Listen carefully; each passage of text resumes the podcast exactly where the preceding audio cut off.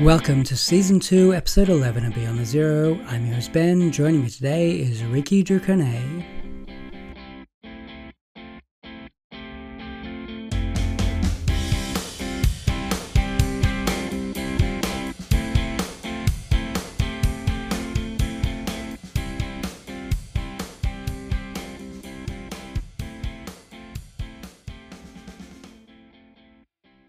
Rikki is a writer, an artist, and a poet. She joins us from her home in Washington State.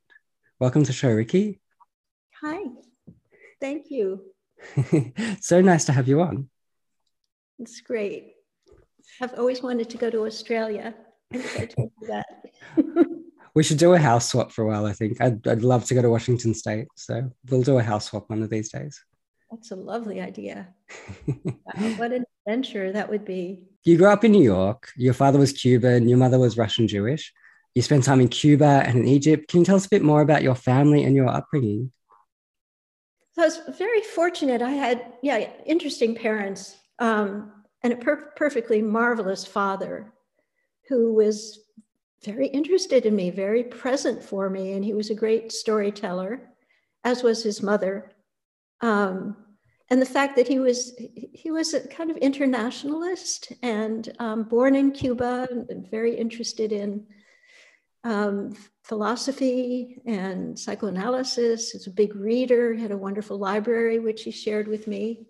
So I was very lucky as a child because he shared so much with me intellectually. He was very interested in my mind and there were always from the moment I began to read great books to read and we shared libraries at some point when I was older. So yeah, I, am I'm, I'm so grateful for him. And then his mother, who is quite mad and fascinating and a fabulous, if if scandalous storyteller. So I think she's also a big part of why I became a writer ultimately. But I remember she would tell such scandalous stories when I was a little kid, you know, like six years old, and I, rem- I, remember my best friend running out of the house, you know, sort of sobbing because of my grandmother's stories. I guess she gave me also a, a, sort of interest in the dark and um, and a kind of fearlessness when it comes to, to storytelling. Her name was Emelina Carmen Dionisia de los Reyes de Gavilan. Wow. Yeah. she was as big and, and complex as her name and it sounds like just based on that like i can see where you, you know you got your interest in the surreal and the difference and the um the eccentric parts of life. So the surreal i mean that it, it was an interesting time in terms of surrealism as it is right now. I mean it's fabulous. Surrealism has persisted um, for many reasons, good reasons. I think it's political engagement, ecological understanding, you know, anti-war, anti-colonialist stance. It's its takes on eroticism. Know, it's a really interesting thing, and and um, and I became interested early on because it was big when my parents were young, and my mother had my father gave my mother Salvador Dali's big book called um, I think it's 50 what is it? Secrets of Magic Craftsmanship, 50 Secrets of Magic Craftsmanship, which is his take on painting. And it's it's crazy and it's inspired. It's it's brilliant. And, and that was something that I saw at the age of seven. Um, so somehow prepared, I, I think, you know, I mean, that was my introduction to art in a way. But then I went to the library. I grew up in the Bard College campus in the Hudson Valley. So it's very fortunate in that way as well to grow up in a small college campus. And the, the library was two minutes from the house. And the first time my father took me there, he, he told me to go to the second story stacks because that's where I'd find the books, you know, that I would like to read, a lot of fiction and poetry and so on. So I, I took this spiral staircase that went up to the second story stacks, and I had to cross a glass bridge, the floor of which was made of green glass, which meant that the first floor now looked like it was underwater. And it was daunting. And as I stepped off the bridge, I saw this blue spine, this beautiful blue spine of a book. And it was a special kind of robin's egg blue, which meant a lot to me at the time. And so the first book I ever took out of the library was that book. And I, I, I took it out and it was Misfortunes of the Immortals, and it was written by Paul Eluard and illustrated by Max Ernst. And that was like the portal opening big time, I think, to the surrealist worldview. I mean, I felt as a kid who loved fairy tales and, and the imagination and wildlife, because I kind of grew up in the woods as well. Um, it was, yeah, the portal to, to myself in some way. And yeah, I've always been a big fan of Max Ernst's. That, always play with the ladies. it's funny saying that story about the library because we were talking before we started recording about um, Borges briefly, and that story just reminds me completely out of something out of Borges. yeah, I feel real kinship with Borges as well. How did you end up spending some time in Egypt when you were a child? So, my father, being a college professor, he, he uh, received a Fulbright to go to Cairo to teach for a year. So, I ended up going to a British school and uh, where we learned nothing about Egypt and everything about um, England and mining in England and things like that. It was um, a very, a very interesting time and place. I walked to school every day through a park. There were I, there were no really no cars in Cairo at the time. Um, just a couple of, of taxis, as I recall. You could walk everywhere. Anyway, so that's how I landed up in, in Egypt and got to see all the wonders, maybe not all of them. I think nobody could ever see all of them of that of that place. I feel like these experiences in your childhood and and then Bard College as well has really shaped you as a writer. Would that be true to say? Oh, for sure. Yeah. Yeah, and as a person, I mean, when I the, the Bard College campus is very close to the Hudson River, and the Hudson River, it's a beautiful river and it goes on forever, and there are forests on either side, and those forests also go on forever. And when I was a child, the the entire ecological systems within those forests were were functioning beautifully, which meant that there were enormous numbers of animals of all kinds and insects of all kinds. So I got to see that wealth of life. And it's not like that any longer. It's just absolutely heartbreaking. I mean, I'm not alone in my heartbreak. I think we all are more or less longing, you know, and mourning for those losses. Now you live in Washington State, which hopefully is in a better position than over back east, I suppose, in terms of ecology. Living there at the moment, you're writing you're an artist as well how does landscape and and the world you live in figure in your art and your writing i think very profoundly because growing up in that way uh, i mean in a world where there were floods you know storms of butterflies literally this incredible wealth of animals always my one of my first loves was natural history and and um, that's maybe his second time around if I get another chance. I'd like to to study natural history and, and maybe do um, a kind of you know art that's devoted to uh, living things. You were telling me as well before about your, I guess your your painted encyclopedia of things that aren't real, based on the another story from Borges Do you want to tell us a bit more about that book? Because I'm fascinated by it, and now I will have to buy it if I can find a copy. Find it. Um, I think somebody will bring it back out. So, so Borges, Jorge Luis Borges, one of the greatest writers ever, one of the people who's had the biggest impacts on my imagination. Really felt such a kinship with him. This beautiful short story, long short story called Tlon Uqbar Orbis Tertius. And it's about a place that is imagined and um, lands up in one, one copy of the Encyclopedia Britannica. Uh, one, pop, one copy is published containing information about Tlon Uqbar Orbis Tertius, a virtual place. But its virtualities have a tendency to show up in our own world, and you know that they come from, from Orbis Tertius because of their incredible weight anyway, it's, it's a wonderful story. And um, a publisher in Canada, um, Tim Inkster's press, wanted to do it. And so I did, I think it was 22 really illuminations rather than illustrations. So uh, images for the Encyclopedia of Tlon Uqbar Orbis Tertius. And also did a, a map, which was a fold out within the book, which was really nice. And Borges describes the encyclopedia as, as being blue. And so uh, Tim Inkster gave it a blue cover. So it's, it is a nice book, but it is out of print. It's hard to find, or I would be happy to send you one. really proud of it. And I've, I've been thinking about doing, um, devoting maybe another, another version of it, you know, doing another series of illustrations, or maybe even doing an entire uh, art exhibit devoted to the maps and the books and the pictures from from Tlon Uqbar Orbis Tertius. The delightful thing that happened was that I was living in France and the book was published in Canada, and I was wondering how I could get a copy to Borges, who was still alive, although he was blind. And I the phone rang and it was my publisher, and he said, everything, something wonderful has just happened, but everything happened so quickly. We could not bring you here.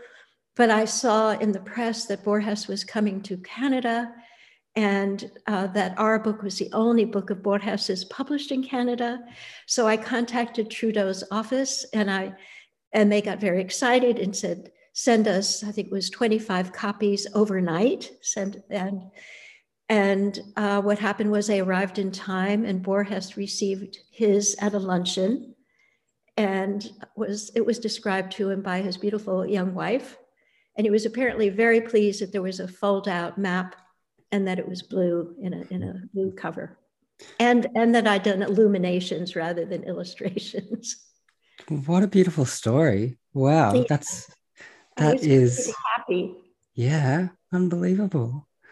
Well, I think for me, put a fold out map in a book and no doubt I'll buy it. I think I think having maps and illust- and, and illuminations, as you said, it makes books so interesting. I, I love having those little treasures that you find inside books. I do too. Let's go back to Bard College. Uh, can we talk about your experience meeting some of the fabulous people over there, like Robert Coover? so that yeah so that was many years later. Um, uh, my husband at the time was teaching at bard and at the same time so i stuck around. So the same time um, that bob arrived and we became really close friends. And uh, he, he felt that what i was doing with my art was very this was before i became a writer um, he thought that my art I was dealing with um, anamorphosis, you know, uh, things in transformation a lot. And he felt that because his writing was so much that, um, that we should do something together. So I illustrated some of his books. But he also had some young daughters who I would tell stories to, and he kept saying, You should be writing, you should be writing.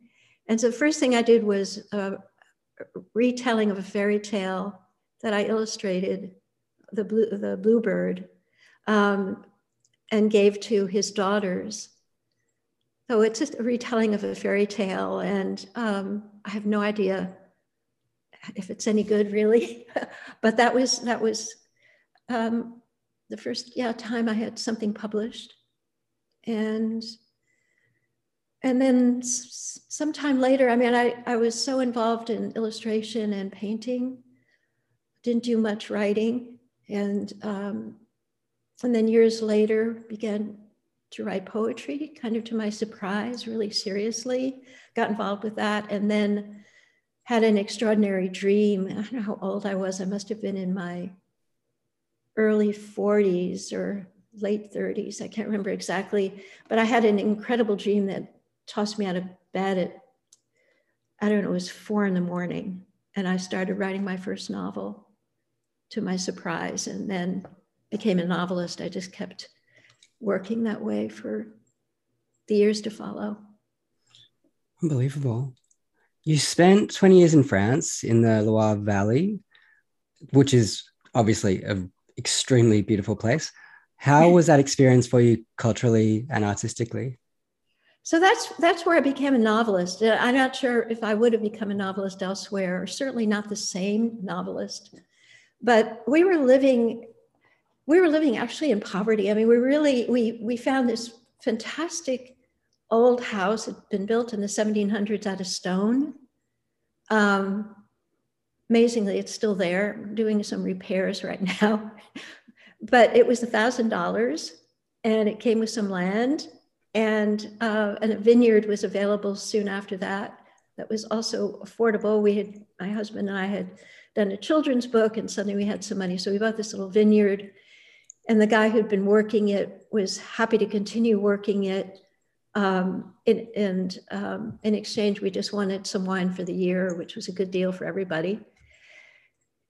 And I had this big vegetable garden. So we were, we were surviving with the vineyard and the vegetable garden, and at some point became uh, open a studio pottery. So we were supporting ourselves in, in, in these ways. And uh, my son grew up there but that's where I started writing. And I think uh, so much of it was being enchanted by living in a village that could have been in the 19th century. At that time, it was very much like a village in the 19th century. And it also reminded me of Alice in Wonderland constantly in unexpected ways. For example, there was a very, very old lady who was who had a little grocery store and she sold Tide soap and eggs. That's all she sold. And she had this counter and she would sit behind the counter and and I'd I'd go in for my eggs, and she would she would look at each one and then put it in a box and, and give it to me. Um, it was a sort of magical, and then there was Madame Falou, who was kind of the psychoanalyst of the village. Everybody would go to her for her problems, their problems. And she had cans of sardines that went back to the 19th century. They were very beautiful. They were not for sale, they just were there think everybody knew that they were there for decor because you really didn't want to maybe eat a sardine that had been around that long. Anyway, it was it was a magical place, and and um, so my first book, The Stain, is so much about that place. Sounds completely magical. All right, we'll talk about books now because I'm a bit enchanted by by your life, but your book's obviously the way that I discovered you. The most recent book that is out at the moment is Traffic. It's available from Coffee House Press, and I read it last year. It's intriguing and it's funny. I loved it. Um, and it's actually the first book I've read of yours. And it propelled me to go straight to your back catalogue and read quite a few of your novels. I'm still only three or four in, but they are just magic. I just love them. But on traffic, could you tell us a little bit more about what inspired you to write about Quiver and Mike? Such a mysterious process because, first of all, I was, as just about everybody I know, deeply distressed and um, and anxious and angry and frightened by what's happening to our world and this implosion of everything. And um, and and going through the Trump years, which are now extending themselves within this country, and really seeing the rise of not just a rise, but the the, the force of fascism in this country, which has always been there, but it's been much of the time somewhat under control. Anyway, I was I was going through a really difficult existential period, and what is so surprising is that when I started writing traffic and I was traveling a lot, I was I was in airplanes a lot when I was writing that book because I was giving some readings and, and so on. It was sort of a busy time. So I was in the air a lot of the time. But what happened was, as always happens to me actually, these characters showed up. So Mick and Quiver showed up and they wanted a book and it was their book, you know. Mm-hmm. and and so suddenly I was writing something that, you know, it's about the complete vanishment of the world and, and the moon, you know, this these catastrophes have, have taken place. It's a sci-fi. It's the first time I write a sci-fi, totally unexpected. that they showed up and they started squabbling with one another. And there they were in their spaceship called the Wobble. And, and I found myself engaged with them and writing um, a, a book that is, even if based on acute tragedy, a book all about love and, and the erotic, and, and it's funny you know, and I'm just so grateful for them. They wake up in the morning and there they'd be squabbling with one another on, on the wobble and, um, and going through the galaxies. And I, and I read a lot in science. You know, I'm beginning to read much more in science fiction now. There's so much great stuff out there, but I'm, I'm a big reader of science more than science fiction. So I was very surprised, you know, that I found myself in that realm. But it was a it was a heck of a good time writing that thing, especially being in airplanes. It's funny because I read it during the pandemic and it struck me as a perfect pandemic novel because essentially it's about, you know, these two, well, well, one person anyway, and they're isolated on this uh, spaceship. But it's in these short, beautiful chapters. And then it is it is so funny and so lovely, loving, and it doesn't concentrate on any of the tragedy or any of the sadness around them. It seems to just, you know, those things are in the background, and and their relationship is just the is the foreground of this beautiful kind of strange um, story. You know, doing a lot of reading in science, I became also very intrigued with the moral dilemma. You know, as AI becomes more better. you know, there's this talk, and not just talk, but I mean, these experiments taking place now of developing sort of robot life. You know, they've got, I think at the moment they're the size of, I don't know, they're really tiny little robotic life forms, but they're they're procreating. This is wild.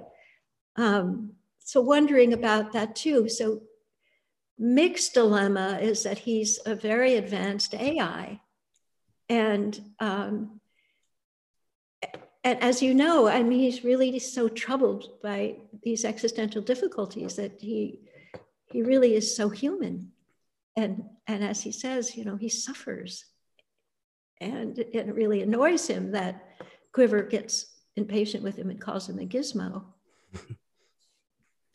Their relationship, it's it's just um, it's really warm and funny. And yeah, it's um anyone who hasn't read it, I think you should go out. I think it was a great place to start with your work. And yeah, as I said, I've been working my way backwards through your work.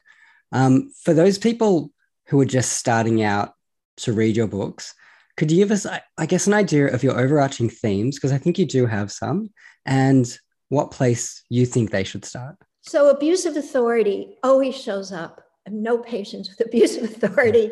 And and it shows up all the time in all my books in different forms whether it's in governments or in families it's there it there it is you know.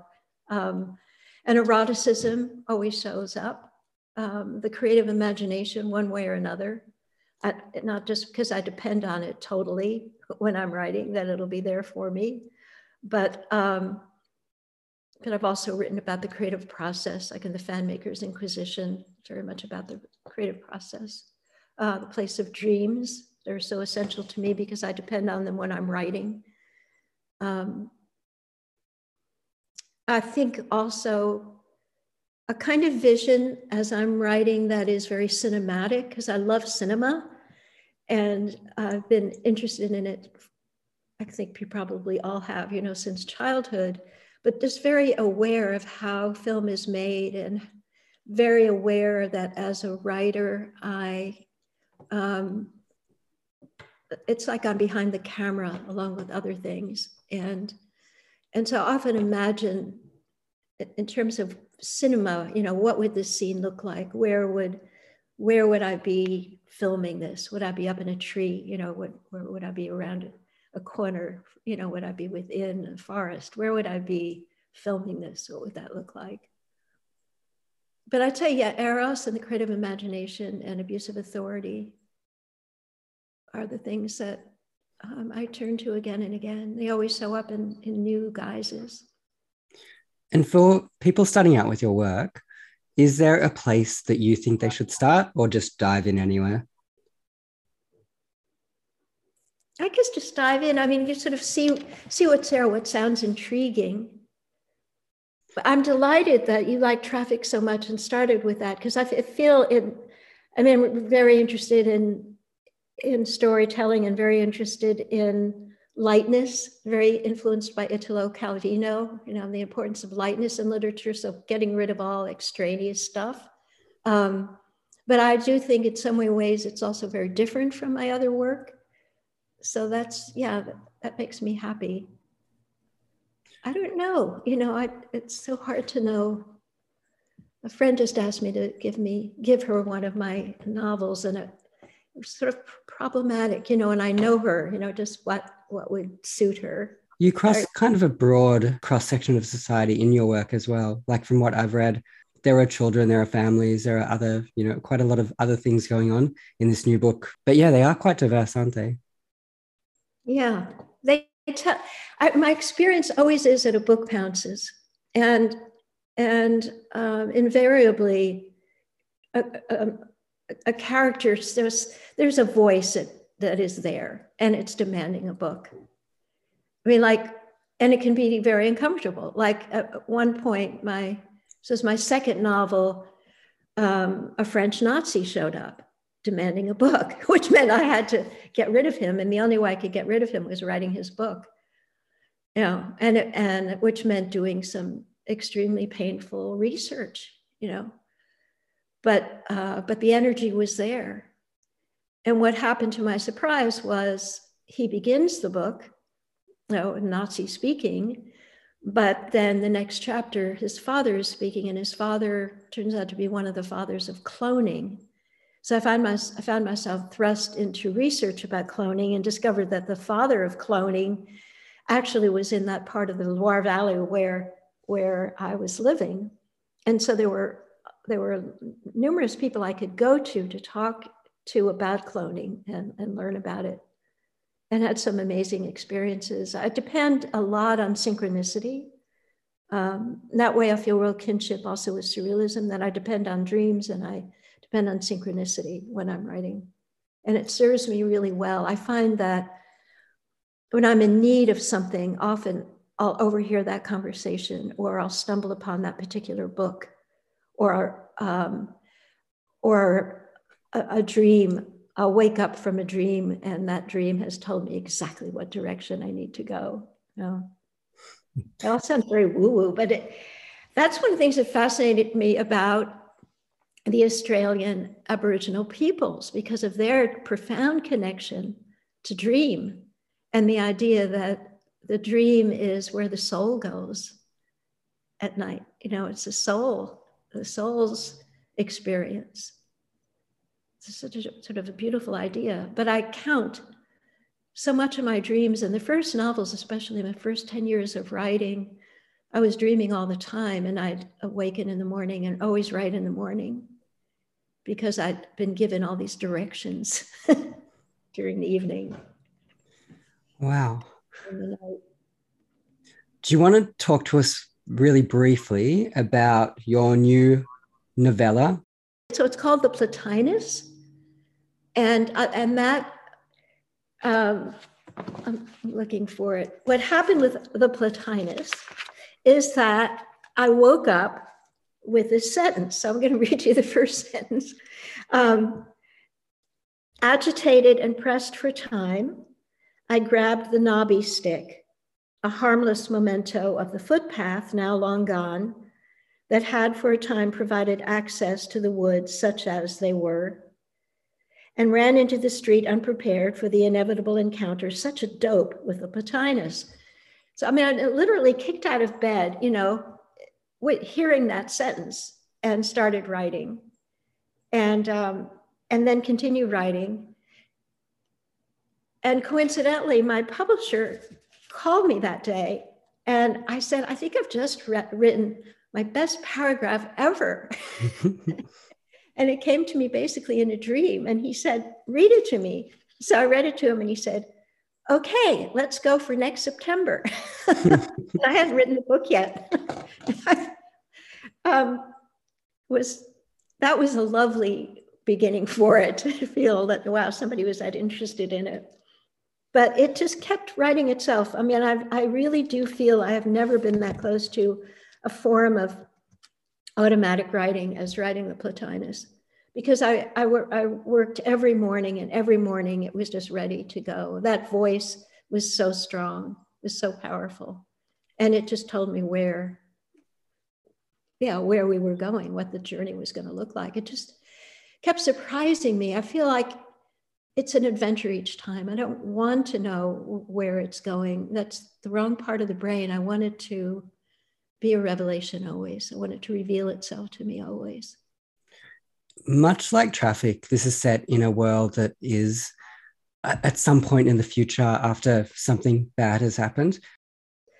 It's hard to know exactly. I mean, he, he refer it's a prison of a kind, but he refers to it as a closet I think he himself isn't really quite sure what it is exactly, but he's total in total isolation, and and the only the only bit of light comes from an air vent that he can reach on tiptoe, and he's and he's knuckling the air vent with his story. So and he has this this this kind of language which he was using with his friends, clearly, you know, to hope that he reaches somebody out there with his story.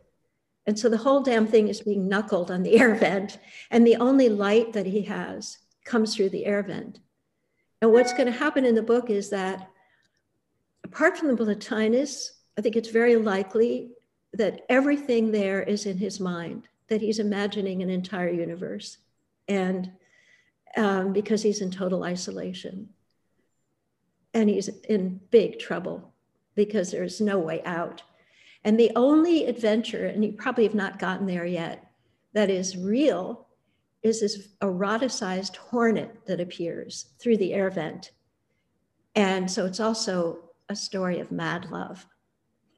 Hmm. He's the love interest. a beautiful hornet. Wow. Okay. And that, that was what happened was that while he was knuckling the air vent, such a crazy story. Um, he got stung. And, and that was not something that I planned. And then, of course, a hornet appeared soon after that. And, and she's fallen to the floor, and he brings her back, you know, and this relationship begins. And I just had so much fun. Wow. Okay. And when can people expect to read that? September? So, um, well, things have, have shifted at the publishers, but it's it's scheduled. Oh, they're working on scheduling right now because what's it, it should be very soon. It should be this coming spring or early summer. But it's going to be the first novella. It's very short, the first novella in a series of novellas um, that, that they'll be publishing at Coffee House. Wow. Okay. Looking forward to it. Um, it's tiny. It's like what, 50 pages? It's yeah. not even a novella, it's a novelette. Novelette. Would you like to read something for us? Oh, I'd love to. Shall I read you that the opening of the Plotinus? Yeah, that would be great. Agitated and pressed for time, I grabbed the knobby stick, a harmless memento of the footpath now long gone, that had for a time provided access to the woods such as they were, and ran into the street unprepared for the inevitable encounter, such a dope, with the Plotinus. A shriek later, and my knobby stick was reduced to dust along with my shoes and socks, my coveralls, these losses accompanied by a blinding light, ear pain impossible to articulate, and my arrest. Secluded in a closet, its air vent accessible on tiptoe, I relate this in code using my knuckles against the grid to whoever will listen. Very few can possibly decipher, decipher my desperate rappings, but the one who does will be the right one. Even in good times when we would set off for the woods together with our knobby sticks to bury the birds as they fell from the sky, we were not many. They tell me that my transgressions, if merely phenomenological, are punishable by a public scouring and so I live each day thankful for what I have, although what I have, apart from my threadbare aspirations, is only the sack. If given a chance, I will request another, not because I like it, but because The one I have, if it conceals my apertures as the powers would have it, leaves my knees and legs bare. If and when my request is gratified, one must remain hopeful. I will ask for my socks back, or preferably a new pair. I like to imagine the socks are brought to me in a white cardboard box, and that they are wrapped in white tissue paper stamped with the manufacturer's name, Mothwing. Each night before sleep, such as it is, the box appears as if by enchantment, and I whisper, Here you are, praise destiny. I open the box very slowly and I take my time with the paper too. Sometimes I fall asleep even before I see the socks. The first pair of socks I received were yellow, a transgressive color, so like the sun, so like the yolk of an egg.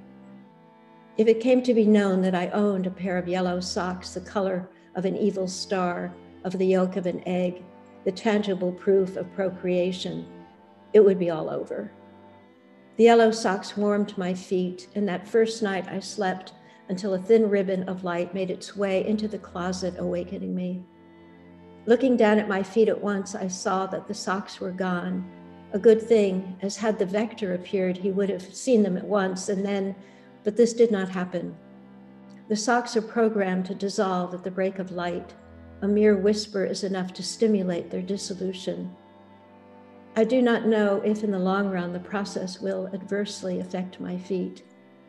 Between you and me, things would be so much better all around if I could keep the socks and be provided with a second sack.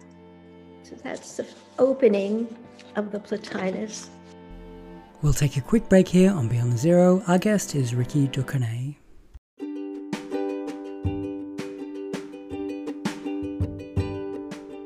This episode is sponsored by the Beijing Winter Olympics. We've had plenty of snow, the Uyghur people are loving it, and there's Peng Shuai in the audience. Come to China, visit china.com.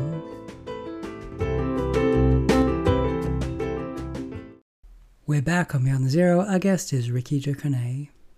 Shall we move on to your gateway books? So we already talked about one of them. What are some of the other books that open the world of literature for you? Um, Oh my gosh, there's so many. So I, would have to say Lewis Carroll, Alice in Wonderland. That's you know, um, that's the big one, and and that's a book that I I re reread a lot. And and the the book I mentioned, yeah, was Salvador Dali's. Um, Kafka, when I discovered Kafka, that was an absolutely enormous, you know, explosion of excitement. Um, Borges, and Kafka, I think, led me to Borges, and, and Borges translated Kafka. And there's a wonderful story about that, actually, but it was Borges's work translating Kafka that really led to Borges being Borges. And it's interesting if you read the early fictions, ficciones, um, you can see a number of them a kind of extending out of, of uh, Kafka's vision uh, taking it elsewhere, but and very much taking it elsewhere as Borges, but you can see the connections. Um, Nabokov, Nololito is really important to me. And it's a book I returned to when I was writing about the Marquis de Sade, um, book in which Sade is a character. And I was, that was a companion book. I, I think it just, it just kept giving me permission, I think, to be writing about such a scandalous figure. I was rereading, yeah, Nabokov. Um, Gabriel Garcia Marquez, Robert Coover. Robert Coover was really important. His, his fiction was very important too, very inspiring. But Bob, when I, I, I left for France, he sent me a, a box full of books, a sort of care package of books. And Marquez, 100 Years of Solitude, was in there. And so that book, I mean, I think it's influenced everybody who's every writer who has read it. It's enormous impact at the time, and I think it continues. Um, but then um, also that had me reading all the writers of the boom closely and feeling a real kinship. And I realized that there was something, the feeling of kinship, not because only the work is so marvelous and exciting, but but there was something of my Latina background that was responding you know, that there was a, a sense of kinship there. But also, Bob sent me and, and that really triggered everything I think um, was William Gass's Omensetter's Luck, which I consider, I continue to think of as, as the greatest of American novels, Omensetter's Luck. It's just, it's an extraordinary book. I got to meet him many years later and, and we became very close friends. It was one of the most magical friendships of my life. I miss him. Fabulous creature. And then and then Calvino more recently, and and Clarice Lispector. Yeah, we were talking earlier before we started recording about Clarice Lispector, and I think that your writing, when I first experienced it, just gave me those feelings that I, I first had when I read her. And um, but what great company for you to, you know, open your world of literature it's so interesting, you know, when you the, the kind of sympathies that you feel, you know, and Clarice Lispector, I, I felt just uh, this is my tribe, you know, she's part of my tribe. That's such closeness. Let's talk about the books you're currently reading and the books you're looking forward to. You know, there's a book I keep returning to um, that you would love, actually. Um, her name is Fowzia Karimi, and she was born in Afghanistan. And the book is called Above Us the Milky Way, which she also illustrated. And I really think it's one of the great books. I think that I think it could have been um, a hundred years of, you know, had the impact of a hundred years of solitude if, if the moment in, in literature and politics had um, provided, you know, a, a kind of tribal force coming in from, from that world. But it's a book that's making its way reader by reader.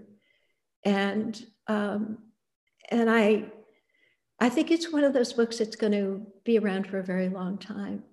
It's what, what she has done is take her family history. So she, she was one of, God, is it possible. There were five sisters. I keep finding that impossible so immense. So family of five daughters little little daughters. They leave afghanistan the day that they learn uh, her father will be arrested which means not only taken but tortured to death. And her brilliant mother manages to find the right person to give her passports for the entire family. She does that within a day which means that they get out just in time and they land up in California. Um, and now she's now she's in, in, in Texas. She worked on this book, I think it was around 10 years, and it's a book that is both a memoir and, and a novel, um, a collection of stories, a kind of philosophical existential inquiry into the nature of the world. Um, beautifully inventive. She's given herself permission to imagine the dreams and thoughts of the other sisters. So she's given herself a lot of room. She is also giving a lot of attention to those who died. So those in her family who were killed by the Taliban, um, the Russians, just war everywhere. Um, and she is devoting the book also to them, to the dead who can no longer speak. The book is very beautiful. It also is fearless, which means Fowzia writes about violence in ways that I think are most unusual. She has incredible courage. She's a deeply poetic imagination, but also um, real muscle. I mean, she's she's a powerful, powerful thinker and writer. And I'm, I'm just blown away by this book. And it's a book you can start at the beginning and read to the end but it's it's also a book you can go into at any moment. And I, I, found myself having read it through wanting to do just that you know just it's like dipping into a chocolate box you know it's just i just feel like going back to fowzia's book and seeing where i land. Sounds fascinating I've, I've got it here. She designed it. Oh it's beautiful. Wow. Gorgeous? Yeah a bookseller friend sent it to me and I opened the package and I gasped. You know, it's like, that's the most beautiful book I've ever seen. This must be amazing. and then it's full of her very beautiful illustrations. We're, I'll tell you about it sometime. we have got a plan. We're, we're doing a book together. Wow. What's uncanny is that our, our illustrations are incredibly alike. And I'll just say this that when, when I received the book, I had just finished doing a series of illustrations for a friend's book. And the illustrations were all when you put diverse things together that don't belong together. So they were they were um, like bird people or bird mammals. So I had just finished doing all this, all these drawings. And then I get this book and I open it up to this page. Can you see it? Yeah. Oh, wow. It's got little ears. Okay. it's a bird with human ears. so very much in the nature of what I just, so, I'm, so it's a sisterhood that's going on here. Um, so that, but I'm also rereading. Have you ever read Roberto Calasso? No, he's been on my list for a while, but I've never read oh, him. Oh, you're in for such a treat. He died recently, and I've been in mourning. That's why I felt when Calvino died. I just so miss Calvino, even though I never met him. I just so miss that he's, you know, that he's not on the planet any longer with us. And I feel this way about Roberto Calasso. So I've been rereading. Um, I've got it here actually. I'm reading. I'm going to be rereading everything, like, but I'm reading rereading The Celestial Hunter. So Calasso, this is another one. The first book of his, I mean, he has a whole bunch of books in there. Each one is more marvelous than the next. He's just a marvelous storyteller, wonderful writer, deeply attentive, thoughtful mind he did a retelling. It's called the the marriage of Cadmus and Harmony. So the retelling of the Greek myths beginning at the beginning, and, and it's a whole family tree of myths. So you watch the myths transform and grow, and the gods transform and grow. And, and then he does the same thing in Ka, which is um, Hindu mythology, up to Buddhism. And the retelling of the myths are, are fabulous and he, and he does these marvelous asides as he's telling the story. So you learn a lot about the culture and it's dreamy, inspired stuff. We'll take a quick break here on Beyond the Zero. Our guest is Rikki Ducornet.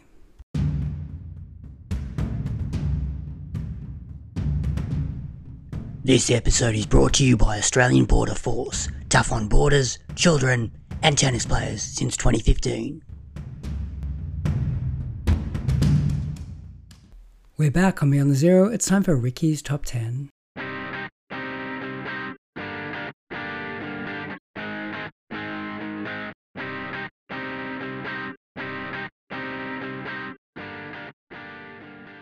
I would have to say at this point that Fowzia's book is definitely in that list of top 10. Oh, I don't know if I can do top 10. um, I'd say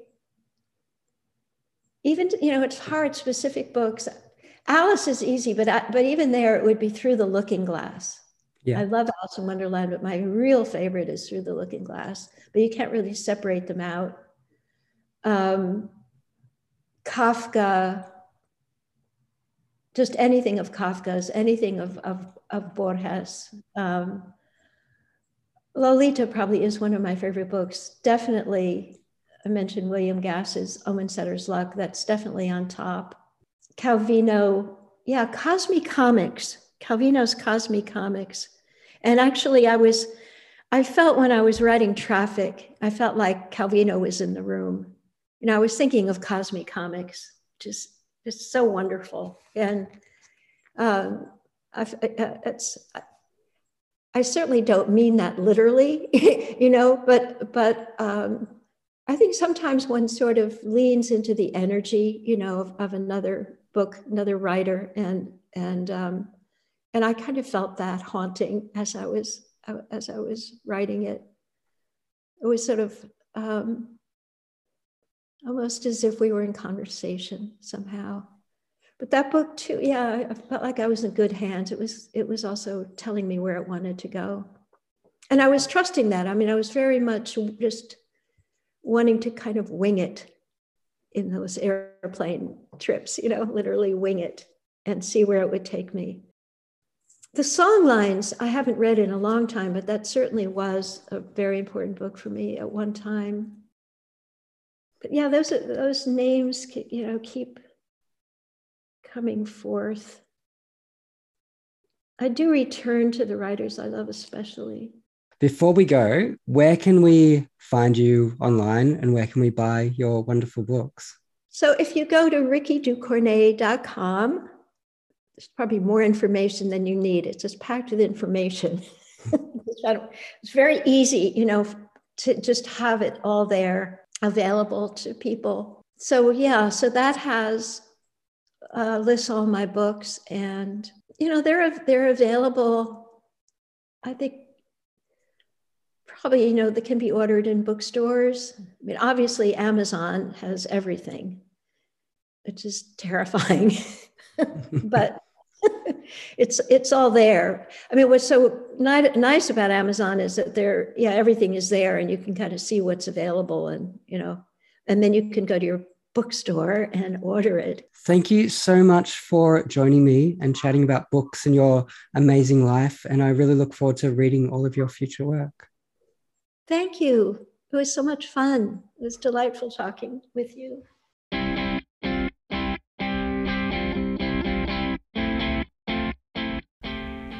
Thanks once again to Rikki Ducornet. You can find us on Twitter and Instagram at Beyond Zero Pod, and you can email us at beyondzeropod at gmail.com.